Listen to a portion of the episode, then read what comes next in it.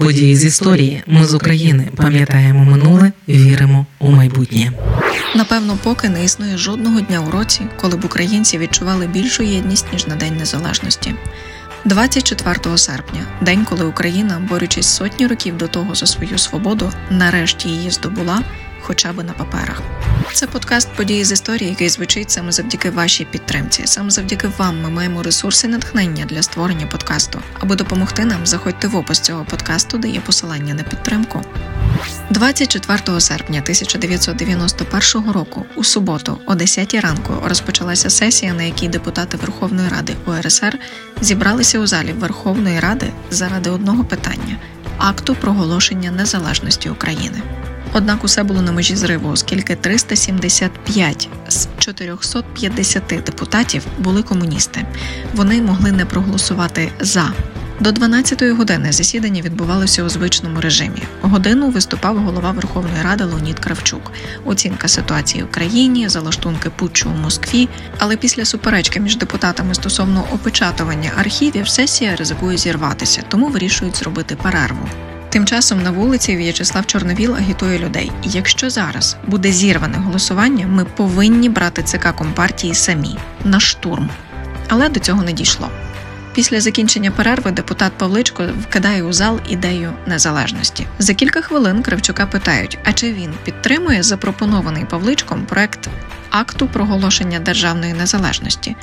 І комуніст Кравчук відповідає: Я підтримую. Акт проголошення незалежності напередодні у шкільному зошиті написав Левко Лук'яненко, але йому зачитати не доручають. Бо Лук'яненка сприймали як одного з наймогутніших націоналістів у Верховній Раді. Якщо акт зачитає він, комуністи будуть проти.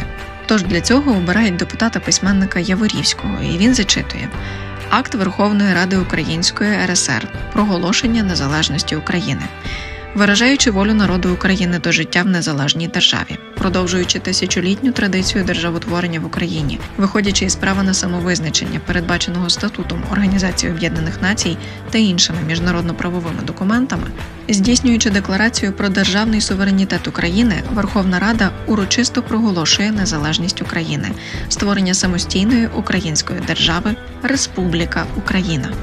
Після виступу Яворівського до мікрофона виходить комуніст Микола Багров, перший секретар Кримського обкому компартії.